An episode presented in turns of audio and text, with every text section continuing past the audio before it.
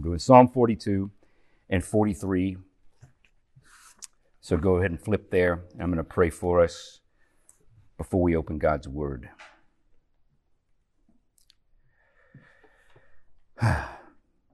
Father, I thank you for an opportunity to come together to study your Word.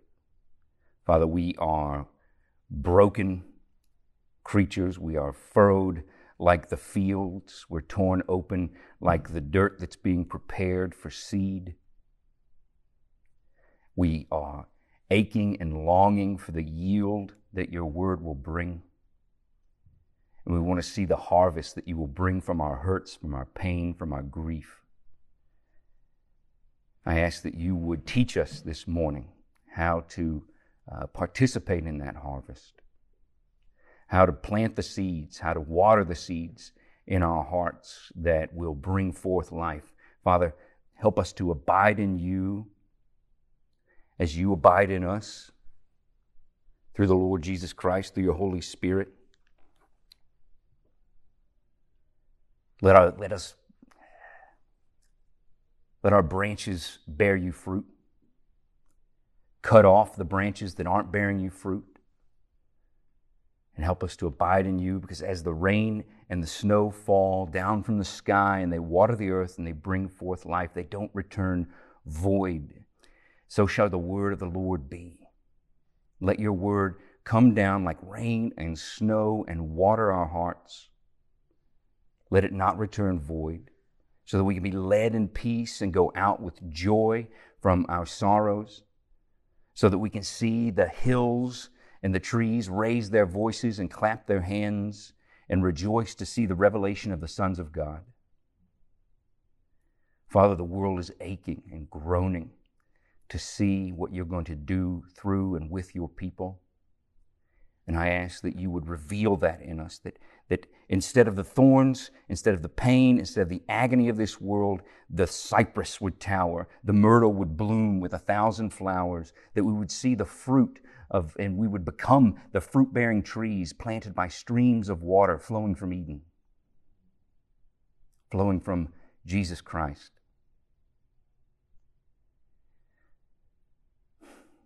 So that we can make a name for our God that will never be cut off. Lead us forth in peace, that we may go out with joy. Change us by your word through Christ our Lord. Amen. So last week,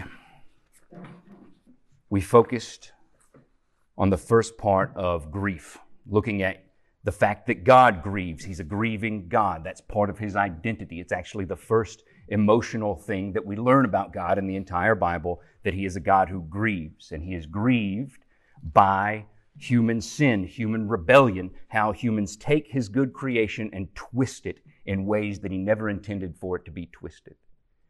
And that grieves him. Yes, it angers him. Uh, we looked at uh, Genesis chapter 6, the flood, and traditionally, we all tend to think of that as, a, as an outpouring of God's anger, right? How many times have you heard the flood referenced as an outpouring of God's wrath? But in that context, what emotion is it an outpouring of? Before he's angry with sin, he's grieving over it. And we want to be shaped by that knowledge of God. We want to be shaped to learn how to grieve the way God does and the way that God has designed us to grieve because we are in a world beset by sin. And so, grief in a world broken by sin is a part of our experience. You're going to experience it, it's going to be a part of your life. And we need to learn how best to handle it. So that's what we're moving to today. Last week we talked about God's grief. This way, this week we're talking about good grief.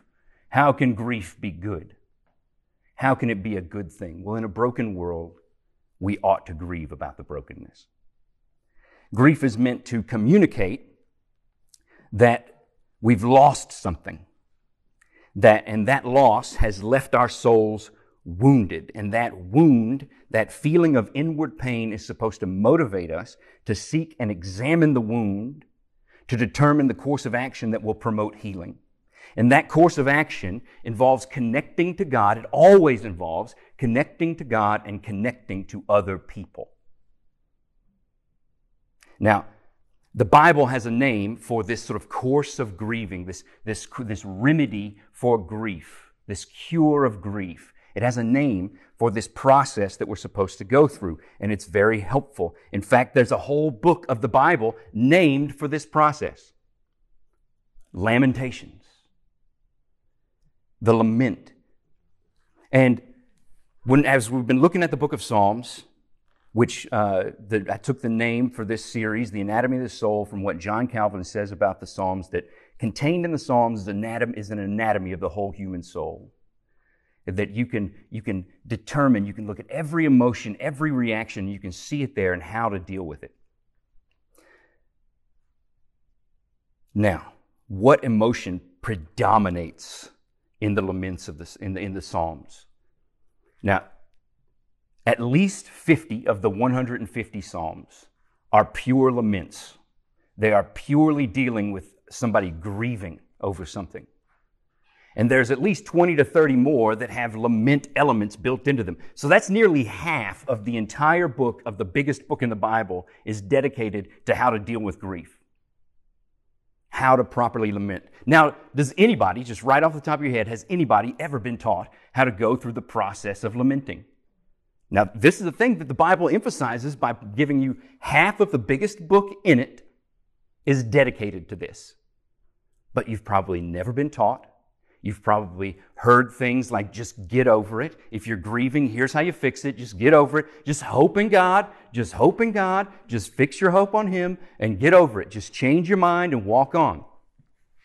And that short circuits the process of grieving that God has designed and given us thorough instruction in.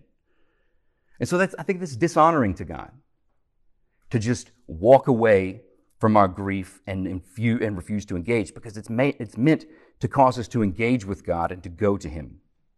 So we're going to take a look at laments, lament psalms in general, and then we're going to get down into Psalm 42 and 43, which are, uh, they're separate in your Bible but originally they were uh, they appeared to be um, at least sequel. Like 43 seems to be at least a sequel to 42. If not, they were one single psalm at one point in time.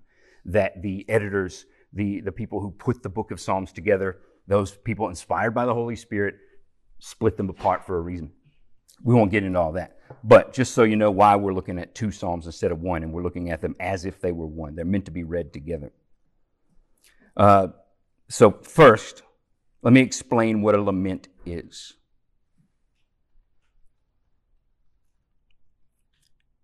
It is the means by which God teaches us to grieve like those who have hope. Paul says in 1 Thessalonians 4:13, we grieve but not like those who have no hope. So it is where hope and grieving is where hope and hopelessness meet. And here's how it does that. The psalmist complains to God. he brings his complaint to God. That's the central and the main part of a lament. You take your complaint to God. He may be troubled about his own thoughts and actions. And you see this in uh, a series of seven psalms, which are called the penitential psalms dealing with sin. The psalmist is grieved over the fact that he has grieved God, that he has hurt God, that he has injured his relationship with God through sin. And so those psalms deal with how to deal with that. That's the psalmist's main complaint. I've sinned against you, and I need a solution to that. Or the psalmist might complain about the actions of others against him. You'll see in the, in the uh, lament psalms over and over, there's always an enemy of some kind that the psalmist wants to be delivered from. Now, sometimes that enemy is within. sometimes that enemy is without. And sometimes it's a combination. But there's usually, and I, I think always, I say always, anytime a preacher says always, take it with a grain of salt. There are usually exceptions, but there's usually an enemy. Third, the psalmist, and this is the most radical, this is the most mind blowing. The psalmist may complain against God himself. In the Psalms we're looking at here today, we will read lines like, My soul is cast down.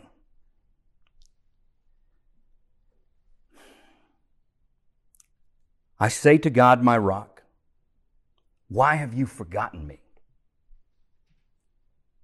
Why have you forgotten me? Think of Psalm 22. It's the most uh, well known of these complaints against God. My God, Jesus announces from the cross, My God, my God, why have you forsaken me? These are complaints against God. Now, you might think that is crazy, and rightly so at first, right? What is, what's the sin? Can anybody tell me in the wilderness, when God is taking Israel through the wilderness, what is the one sin? What is the one thing they keep doing over and over and over that He keeps bringing His judgment on them because they keep doing this one thing? Grumbling, complaining, grumbling and complaining. But now in the Psalms, it seems to be that God is saying, complain. I want you to complain. How do those two go together? Well, on the surface, they seem like they don't. They seem like contradictions, right? But who were the Israelites? What were the, how were the Israelites complaining? To each other. They complained to each other about God as if He could not hear them, as if He was not present, as if He had not promised to deliver them and bring them great things, as if He were a liar. But what does the psalmist do? The psalmists in the laments, they complain about God to God. See, God is saying, complain, please complain, but bring your complaint to me. Don't complain about me to other people. That's gossip. When you have an interaction with another person that goes badly, what are you supposed to do? Matthew, uh, Jesus teaches in Matthew 18, go to your brother if you have a complaint against him. Now, you're going to show that kind of uh, kindness, that kind of respect to your brother, but not to God. You're going to go to somebody else and complain about him. He says, no, come to me and complain. Let me hear your complaint. And that's a crucial difference. That lets us know that grief is not only it's meant to communicate to us, it's meant to motivate us, but it's meant to, motivate us to come into God's presence with our complaint.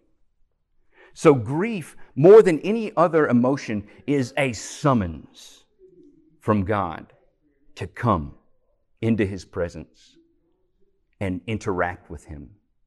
Because what is grief? Let me answer that in one second because I want to list these seven parts because this is going to be important and you may want to write these down because I want you to learn how to lament. I don't want to just look at a lament. I want you to learn how to do this in your life because when you grieve, you need to make a regular practice of this when you feel sad. And this needs to become a regular practice so that when the big grief comes, when the big sorrow comes, you practiced at it and you don't have to think through, how do I handle this well? It's instinct. And so there are these seven parts of a lament, and we'll look at them in Psalm 42 and 43. First, there's an invocation. And the invocation is just acknowledge an acknowledgement of God. It's an acknowledgement that God is my God and He is going to hear me. I have an audience with Him. The psalmist recognizes that God has called me into His presence, that He has given me an audience before Him, and that I'm going to call Him to the table at that. It's like how uh, no one, who can wake up a king at three in the morning? Who can come into the king's chamber at three in the morning and say, Give me a drink of water without being instantly put to death? His kids. if the king's daughter, the king's son, comes in, his little two year old, three year old says, Daddy, I'm thirsty, the king says, Okay, uh, he might get up himself if he's a very lowly and humble king like Jesus. Or he might say, servant, go get my son a drink of water. But he's going to get the kid a drink of water. The kid has a right. The son has a right. The child has a right to come into the father's presence. And he is saying the invocation in the lament is you acknowledging your right to come before God. Jesus starts his instructional prayer this way. Start this way. Our Father in heaven. Start by acknowledging that you're a son, you're a daughter, you're a child of God and He's your Father, and He's given you the right to talk to Him. Jesus says this amazing thing in John chapter 17. He says, No longer will you ask me to talk to the Father for you. He says, from now on, you'll go to the Father yourself directly through Jesus, but you go directly to Him because He's your Father. So that's the invocation. It's acknowledgement that no matter what's going on, God is my Father. And that's where they start usually. And then wrapped up into that is a plea for help. These are often very short and often repeated in the laments. Uh, some of them are just, God help. and sometimes a lament in the midst of something that's causing suffering or causing pain, uh, emotional pain, th- that is the extent of the lament. God help me. Father, it hurts. Father, I'm in pain. And we can't go any further than that.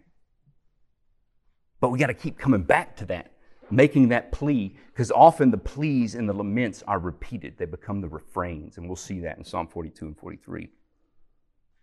Third, there's the complaint. Every lament. This is the central part, the complaint. We talked about that. You bring your complaint to God. Tell Him in bold and no uncertain terms, because the psalmists don't back down from saying things like, You've forgotten me. Lord, you made promises. This was your idea. I did not come up with this idea. You made me and you, you, you promised me that you would be with me. And now I don't have a sense of your presence. Now it appears that you've abandoned me. My enemies are surrounding me. They're putting me to death. They're nailing me to a cross.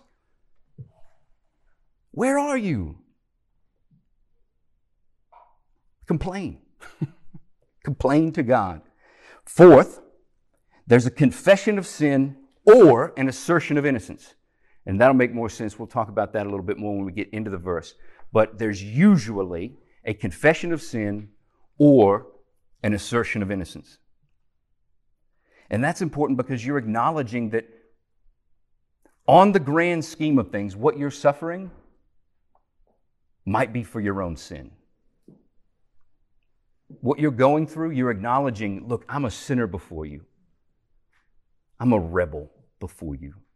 And I need to be cleansed from my sin, and I need to have a restored relationship with you for any of, anything of this complaint to be dealt with. And so, Lord, search me, know me, uh, expose to me, open my eyes to see how I might be sinning against you. And then this assertion of innocence. Uh, there's, there's almost a, some commentators on the laments say this very interesting thing. We do this thing in our uh, reform, in a lot of reform liturgies, right? We say, here's the reading of the law, and we'll read something from the law. And then what follows that in some reform liturgies? Often the confession of sin. We hear God's law, we're convicted of the sin, we confess that we've sinned, and then what follows? What always follows in reformed liturgies? The confession of sin, an assurance of pardon, a reminder that in Jesus Christ you are righteous you stand before God blameless, innocent. And there's an, in laments, there's a turn always so quickly. The turn goes from, I'm being persecuted, everything's falling apart, my life is being destroyed, and my sin is a part of it, and, and it's tearing me apart from the inside, it's rotting my bones, and then they often, then there's just this turn that seems to just take this wild swing. But I hope in you. You're my rock. I'm putting my trust in you. Now, some have said that a lot of the Psalms were, they were a part of the liturgy of the people of Israel. And so after a confession of sin, if it was a public lament, they assume that there must have been some pause in the song, some moment where the priest comes out and goes, the Lord has accepted our sacrifice. The Lord accepts the gift that He has given that we've offered back to Him. He accepts it and He forgives us for the sake of this shed blood of this blameless lamb. And so you are assured that you are pardoned. And so that is what kind of makes the turn. So this confession of sin, assurance of innocence, or assurance of pardon is the middle part. Fifth, and this is the hard part for a lot of us, there's, a, there's usually a curse. There's, there's often a curse pronounced on the enemies. This is called imprecation. There, are some psalms that are centered just on this idea of cursing, that they are, they're called imprecatory psalms. And I could do a whole 30 minutes on how they're both appropriate and inappropriate for us in the new covenant. But I think when we are praying and recognizing that we have human enemies that might be persecuting us.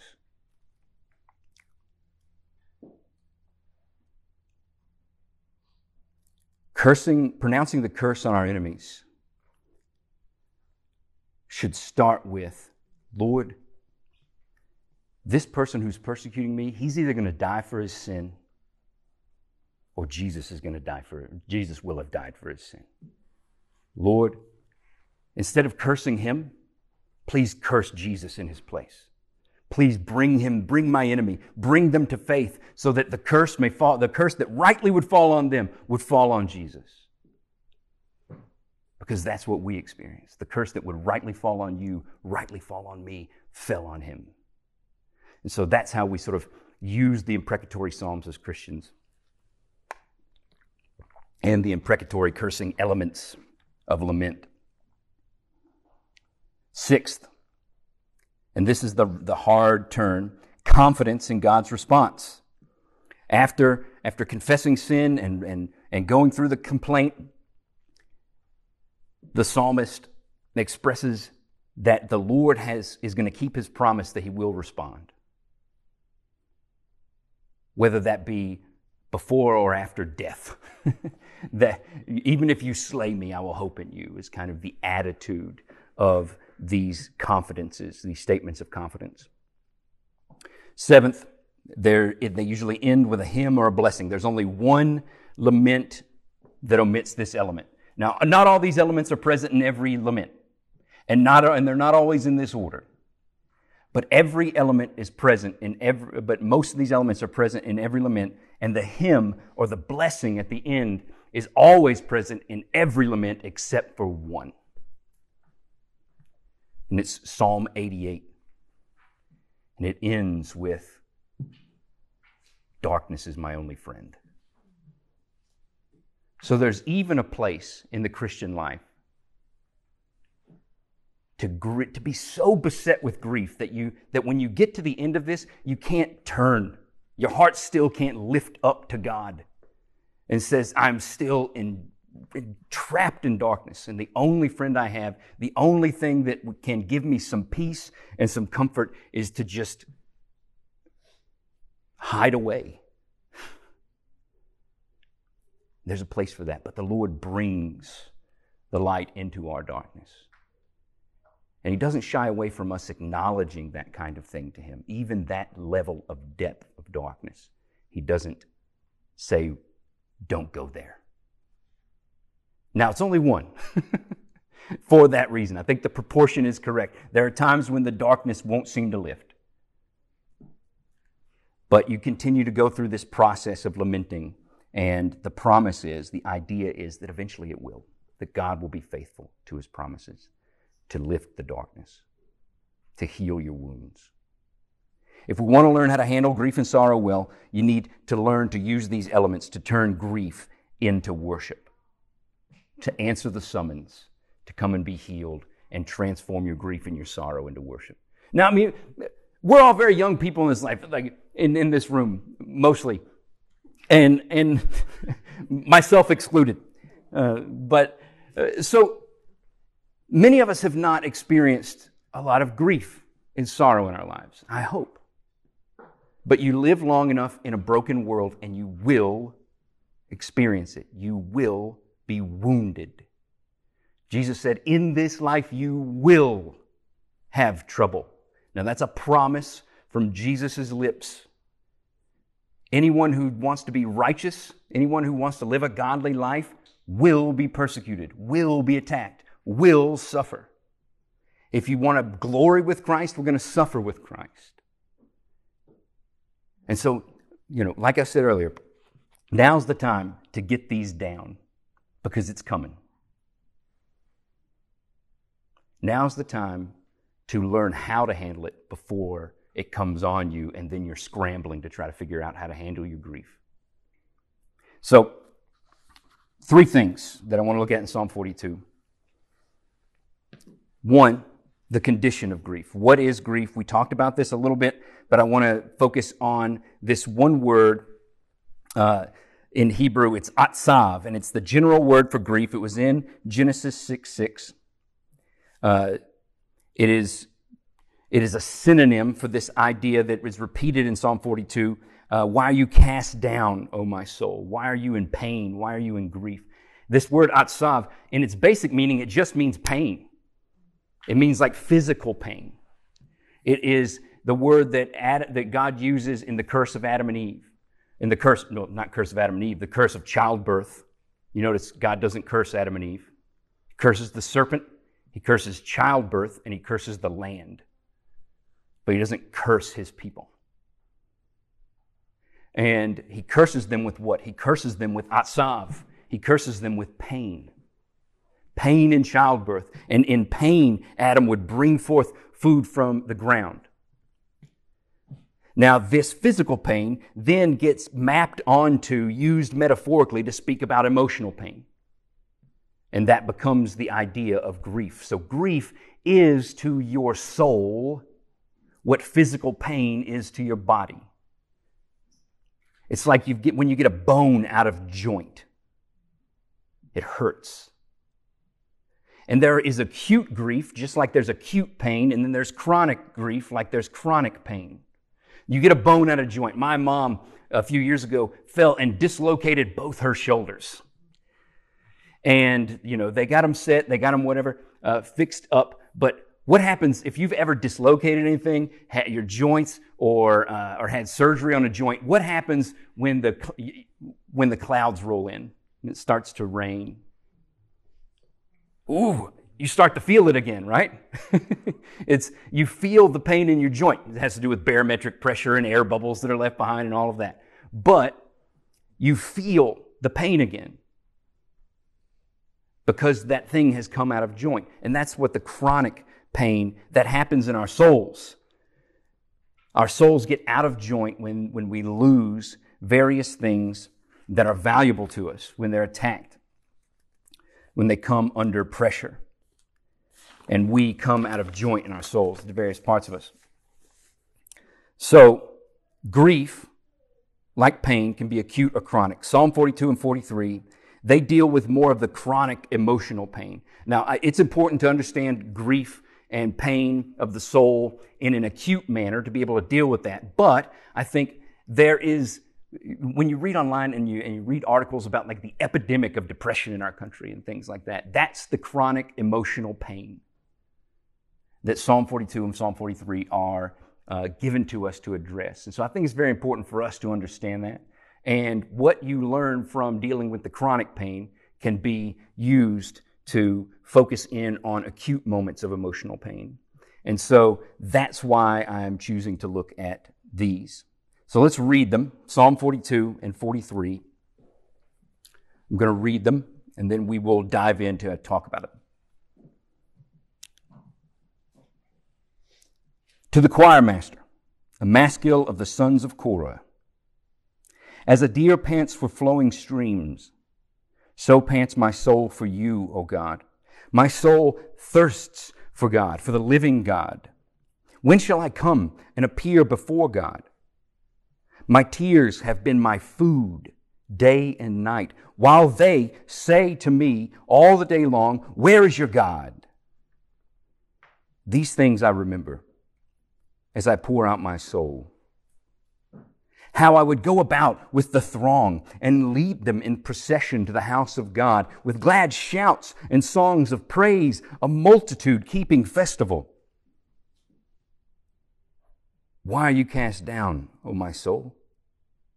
And why are you in turmoil within me? Hope in God, for I shall again praise him, my salvation and my God. My soul is cast down within me. Therefore, I remember you from the land of Jordan and of Hermon, from Mount Mizar. Deep calls to deep at the roar of your waterfalls. All your breakers and your waves have gone over me. By day, Yahweh commands his steadfast love, and at night his song is with me. A prayer to the God of my life. I say to my rock, Why have you forgotten me? Why do I go mourning because of the oppression of the enemy? As with a deadly wound in my bones, my adversaries taunt me.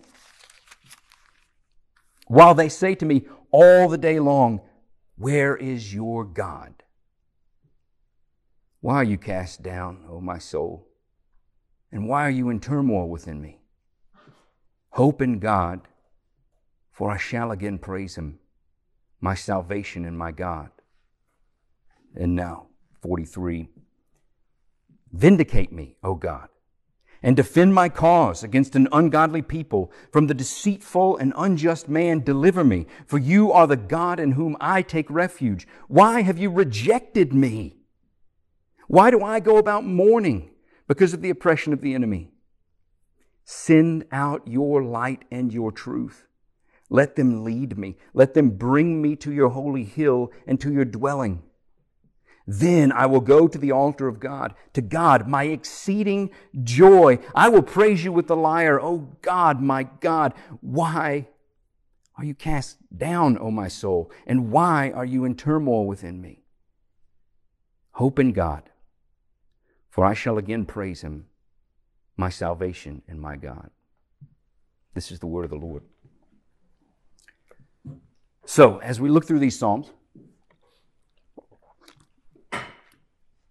What's amazing about these Psalms is he covers every source, every possible source of human grief. So, human grief, our grief, comes when we are wounded by the loss of things that we value, things that we need. God has created us as needy beings. We have actual needs. And there are, uh, there are six of them in this passage, and all six of them are addressed as under threat. And that's why he's grieving. So, first, we were made to need peace with God. And this, this need is more important than all the other needs that we have because every other need could be met you know, you can have all your physiological needs met. You could have all your security needs met. You could have all your, your honor and esteem and belonging and love and be, can be, and you're being conformed to the image of Christ. All of those are things that we need. But if you don't have peace with God, none of those matter. So peace with God is kind of the, the starting need. So how, how, does, how do we get that from this, this passage? Well, one, his felt peace with God is, is, in, is, is being harmed. Is what, that's, the, that's the central part of his complaint. I'm thirsty. How does he start? I'm like a deer panting for water. Now, we may get this idyllic picture of like a deer hopping through a glade and it's slightly thirsty. But a deer, animals in the wild, when they get thirsty, they know where the water is. They can smell it from miles away and they go right to it and they drink all they can. And when an animal is thirsty, that can only mean one thing that there's a drought, that there's no water to be found. And they may search around everywhere, but they're dying of thirst. And a thirsty animal is an animal about to drop dead of thirst because of drought. They're, they, they get dazed, they get disoriented, there's nothing for them to eat because the grass dries up. And he says, My soul is like that. He says, I'm thirsty for you. Now we often get that, get this image, I did thinking about this, that, oh, what a wonderful thing to thirst for God. I want to thirst for God. And Jesus even says, blessed are those who hunger and thirst for righteousness. But the idea, is if you're hungry and thirsty for something, it means that you're, it's absent. You are feeling its absence. So he doesn't feel like he has peace with God. He feels like God is his enemy and he's brought a, a time of drought upon him that, that he can't live anymore. He's got no energy. He's got no taste. He can't enjoy anything. He says that my tears are my food. I really want to drink from you, from the fountain of your presence, but all I have to drink are my own tears.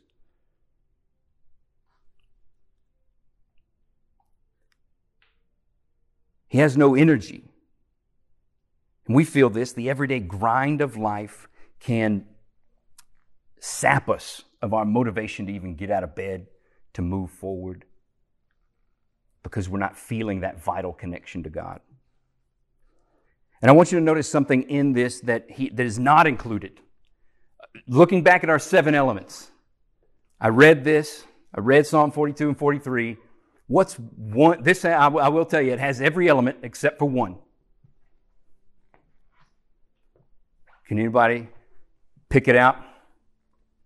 Give three seconds. One, two, three.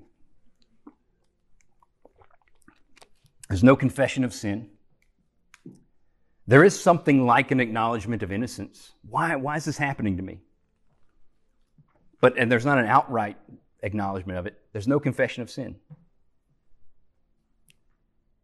Now, what that should tell us is that sometimes seasons of dryness and dis- a sense of disconnection and lack of peace with God isn't from isn't because you've sinned. Think about Job and his friends. Thinking about them a lot as you talk about grief. There's no greater example in the Bible. His friends come around him and they say, You're in this state. It must be because of you've sinned. Now, what are the people saying to this psalmist? What are the people saying to the son of Korah here? Where's your God? Look, you're in this state. You're depressed. You're sorrowful. You're worn out. You're, you're in this exile, uh, far from the place where you want to be. You're miserable. I thought you said that your God was a happy God. I thought you said that you, that you worship the happy God. Where is your God now? And that's his, he takes that to God. Where are you? have you forgotten me? He's taking their question and he's going, hey, they, they have a pretty good point. It seems like you've abandoned me. But that has nothing to do with his sin. He's not led to confess his sin here. So, what that tells us about our lives is sometimes your sorrow, sometimes depression isn't linked to sin. Often, and you do need to, when you're down, when you're depressed, when, when things are, when grief hits, one of the questions you need to ask is what is, what is my contribution to this? How is my sin contributing to my own grief, my own sorrow? Am I creating enmity between myself and God and losing my peace with God because of sin? That's important but it's just part of the overall evaluation. Secondly, we need to, we need to have love and belonging. We need to have human relationships. Notice that the psalmist is in exile. He says that uh, my soul is cast down within me, verse 5. Therefore I remember you from the land of Jordan and of Hermon from Mount Mizar. Hermon was in the far north. There's the mountain in the far north of Israel, right on the border. And depending on what time this psalm was written, may have been actually outside of the territory of Israel and a staging ground for Babylonian, uh, for where the Babylonians staged people they were taking off into captivity. So a lot of commentators think this is a guy who's been taken captive from Jerusalem and he has no hope of returning and he's looking down from this mountain where they're staging people and getting ready to take them off into further exile and going, all I can do is cry out to you from afar. And what does he remember? He remembers, he looks back to the time when he used to lead. He's a worship leader. That's his job. He, he, uh, and he remembers the time that he was among God's people and he looks back to that and says, Oh, to be among God's people again. And he feels cut off from the sense of love and belonging that God has created us to have. In The Four Loves, C.S. Lewis makes this comment about one of his friends dying. He says, you know, Charles, his friend Charles dies. And he says, I thought when Charles died, I would get more of my friend Ronald, also known as uh, Tolkien, J.R. Tolkien.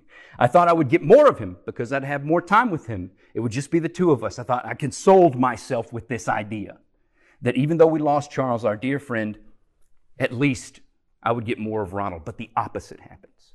Why? Because you're missing a part, he's now missing a part of Ronald that only Charles drew out from him. So now he has less of Ronald because it takes a community to call out from an individual all the things that God wants to reveal through us and that we enjoy in each other in friendship. So we need a we need community. We need to be connected to other people. But he's in exile. He doesn't have that. He's lost it. Another the next thing we need that we're made to need is we need esteem. He says his enemies are ridiculing him. He says that they are uh, putting him down. They're dishonoring him. They're putting him to shame and they're putting his God to shame. Now, when I say esteem, don't hear self-esteem. the way our culture has painted self-esteem as a thing that you need, that you just need to look into yourself and that's where you see, that's where you get this self this sense of self-esteem that is absolutely positively false. The heart is desperately wicked and deceptive above all things. Who can know it? You can't look into yourself and find what you were made to be. You need to look to Christ and see what he made you to be. But you were made, your inheritance, first Peter says, is Peter says in his letter, your inheritance in Christ is his praise, glory, and honor. What you were made for was to be given, was for Jesus Christ to, pray, to give you praise, glory, and honor. I used to think for the longest time, and I think I've said this before, uh, that what that passage was about is that what I get, what my inheritance in the resurrection in heaven is, is that I get to give praise, glory, and honor to Jesus. And that's true. But that's not what Peter's saying. What Peter's saying is, what's going to motivate you to come out of grief? What's going to, what's, what do you need from God? You need His praise, glory, and honor. You need the praise of the one who's supremely praiseworthy. And that is your inheritance that He's kept for you because He's going to praise you for staying faithful, for keeping the faith. He's going to look at you and say, well done, good and faithful servant. I couldn't be more proud of you. Just like a, a dad whose son wins the big game or, or you know, my daughter did a presentation in school the other day about a book report, and she stood up and talked in front of people, and I felt like I felt like she'd won the Super Bowl. You know, I'm like, because that's more important to me than football. But so moving on, I'm going to move quickly. We also need security, and he's lost that. He's lost his security. He's lost his job. He's a worship leader in the temple. And the temple what happened to the temple in the Babylonian captivity? It's gone. He's cut off from his job. He's cut off from his security. He's cut off from his home. All the temporal things that give him security, he's cut off from. So he has reason to grieve. We were made for work. We'll work in the resurrection. This is important. Work isn't the curse. Remember, we talked about the curse? The pain in work is the curse. Just like childbirth isn't the curse. the pain in childbirth, the pain of knowing you're giving birth to, uh, to a child that might be the seed of the serpent, because both are going to come from Eve's womb. That's the big grief that she has. That by creating more life, you're also bringing in the potentiality of death through more human beings rebellious against God. And that's a great pain in childbirth. The grief, if you, if, you know, God forbid, I want all your children that you have, I want you to get married, I want you all to have 12 or 15 kids, and I want you, I want them all to know the Lord, and I want them all to glorify Him, and I want them all from a very young age, I don't even want them to ever remember a time when they didn't know the Lord. But that's often not the case, and it's one of the great griefs of bringing children in the world the fear that they might not embrace Jesus Christ. So we need this security. We need this. We're made for this, but he's lost it through his employments and uh, losing that. Uh, we also need. We also have physiological needs. This one is very important for grief because a lot of the time your grief and your sorrow is linked to your physical body. We have dopamine receptors. We are physical things. You are what I call a psychosomatic unity. You, uh, Genesis uh, chapter uh, 2 does not say that God breathed into Adam and gave him a soul. He didn't pick up some dirt and make it and, and, and then give it a soul. He says he breathed into Adam, and the combination of dirt and divine breath, of dust and divine breath, that combination became a living soul. You are a living soul. You are, you will live embodied forever. The temporary period in between this, in between your death and the resurrection is temporary. Temporarily disembodied. The saints in heaven under the throne, they're waiting. They're crying out. They're, they're, You know, yes, heaven is great. It's better than here because we're separated from sin. But even the saints in heaven right now are asking God, what? How long, O Lord? Come on already. Let's do this resurrection thing. Let's get bodies back again. Let's bring, let's really bring justice in the, in the world. We have these physiological needs because that's what God has made us for.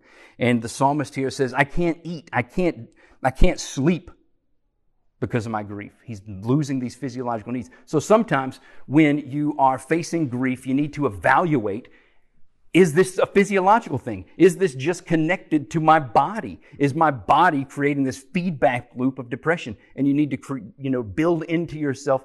Look at your diet. Look at your sleep. Look at your workout routine. Look at uh, how many pipes you're smoking a day. That's that's just for me. Um, look at those things and evaluate what do I need to change? What, what physiological things might be uh, having a negative effect on me? That's important for dealing with grief. And finally, uh, we're made for holiness. We're made to be sanctified. Now, in like Maslow's hierarchy of needs and a psycholo- from a psychological perspective, they call this self-actualization. I don't like that. What they're really talking about is sanctification.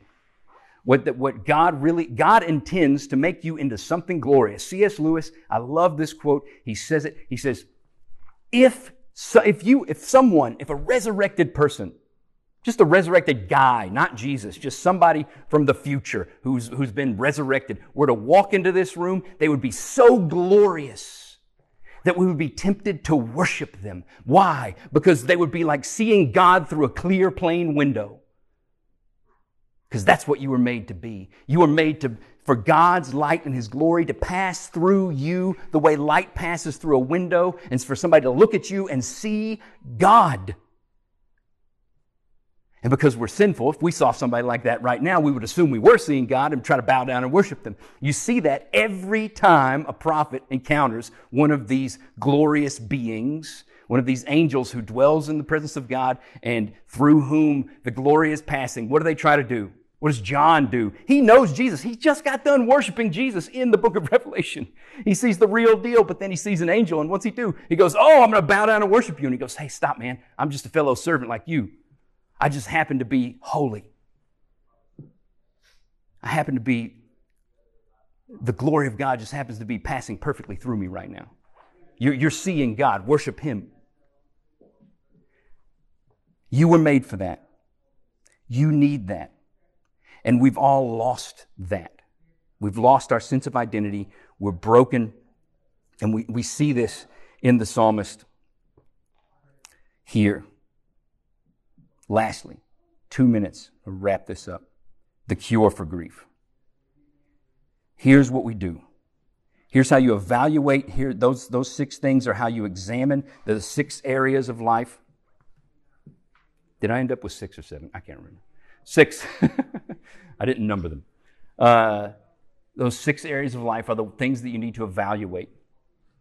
And evaluating them, you need to recognize that's, that's you trying to find the wound. It's like you've been shot when you're grieving. Your, sh- your soul has a wound, but you can't find it.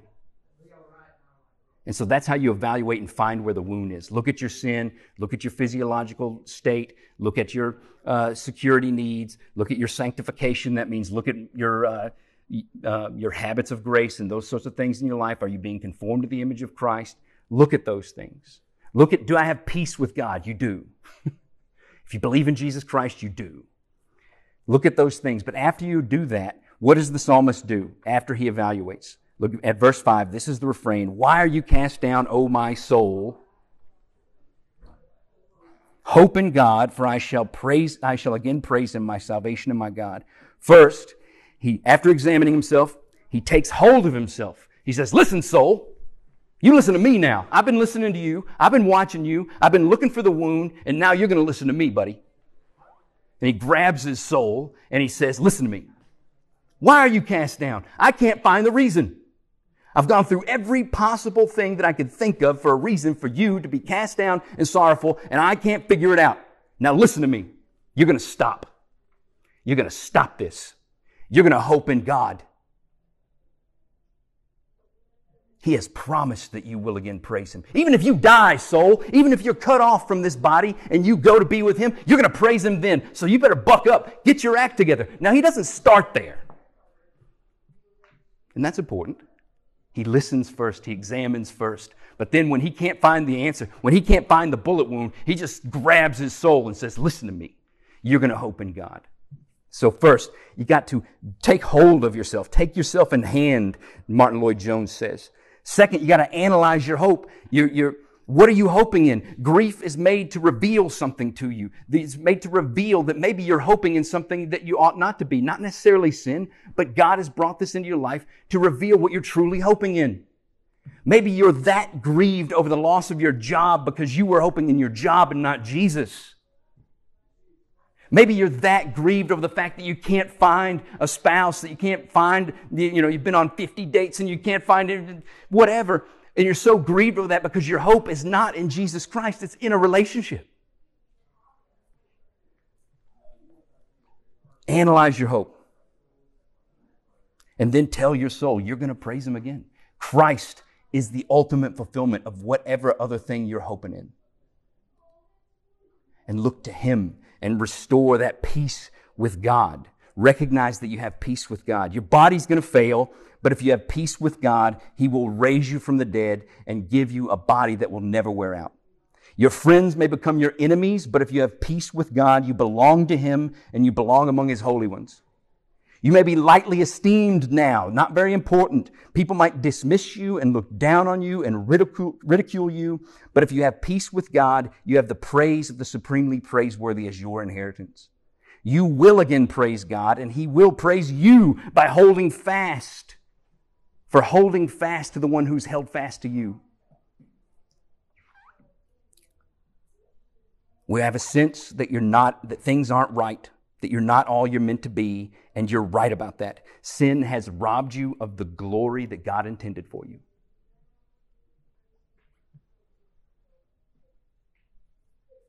But if you have peace with God, you are the righteous man who can fall down seven times and he gets up seven times. Proverbs 24.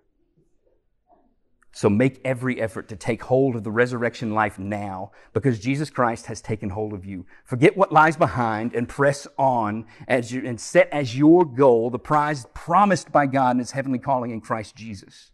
And I'm sure of this. He who began a good work in you will finish it. Brothers and sisters, we are God's children right now. And it's not yet been revealed what we will be. But we know this when He appears, we will be made like him because we will see him like he is. All this groaning, all this pain, it will go away. And the way that you can actually begin to hope in God is to meditate on the fact that you are being conformed. You will be conformed because Jesus Christ was thirsty. He was on that cross and he said, I thirst. And what did they give him for his thirst? They gave him gall. They gave him vinegar to quench his thirst.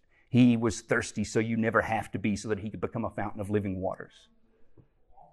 So that you could go to him and drink and you never have to be thirsty. He will quench your soul. Thanks. Let me pray. Father, thank you for your word. Thank you uh, for good grief, the ability to grieve well.